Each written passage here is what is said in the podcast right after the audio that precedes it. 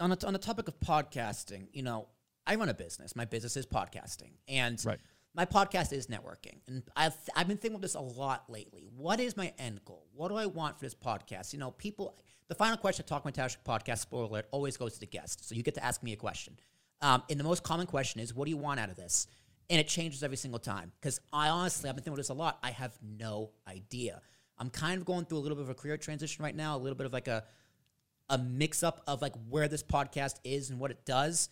And I don't know. It kind of sounds like a good answer because at the end of the day, what do I really want in life? Well, my career comes second. I want to be a dad. That's it. That is the most important thing to me, and that comes across when I speak and how I interact and how I engage myself.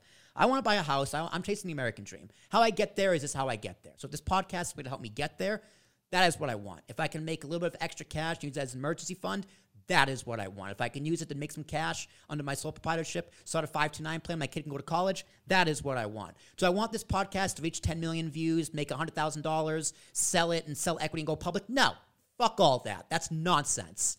I just, I like talking to people. I like networking with people. You are a very interesting person, and you kind of took me through the ringer uh, um, psychologically in the beginning. I felt like a complete fucking amateur. So thank you for that. But that's like that's how I learn, right? I got I got to Google some of the words you said. But that's fine. That's how I learn and get and become a better speaker.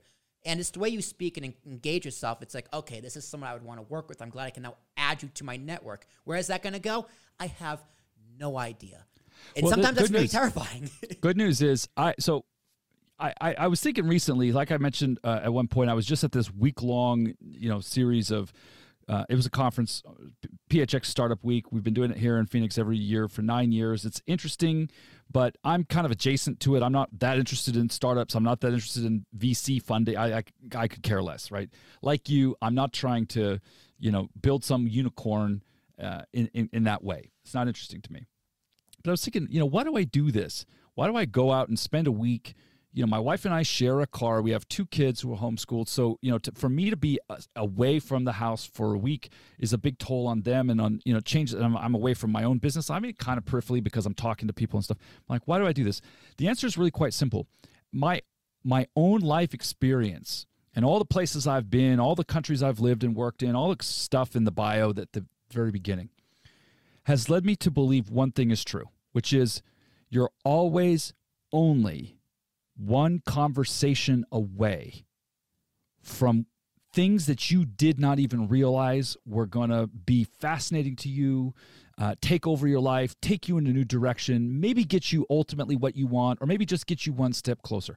One conversation away. Now, the problem is you don't know what that conversation is or who you have to have it with. So you should talk to everybody.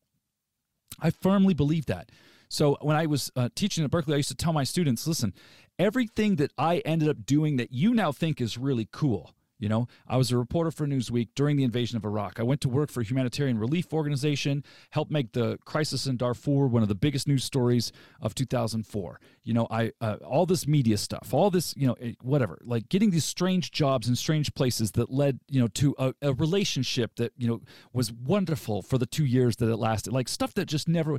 It all started because I was talking with somebody and an opportunity appeared in the conversation, and I said yes to something that was probably a bad idea at the time. you know, but when you say yes to things that you know weren't on the plan, and they take you in directions you didn't expect. I mean, I don't know. Maybe it's just my personality is well suited for that. You know, but I've found the detours are always more interesting than the well paved highway. And you never know what's going to happen when you talk to people and when you're open. So back to what we were talking about about curiosity. I'll take curiosity over, you know, dogmatism any day because one is open and leads to things you didn't know were possible, and the other is closed and insists on what you already think is true.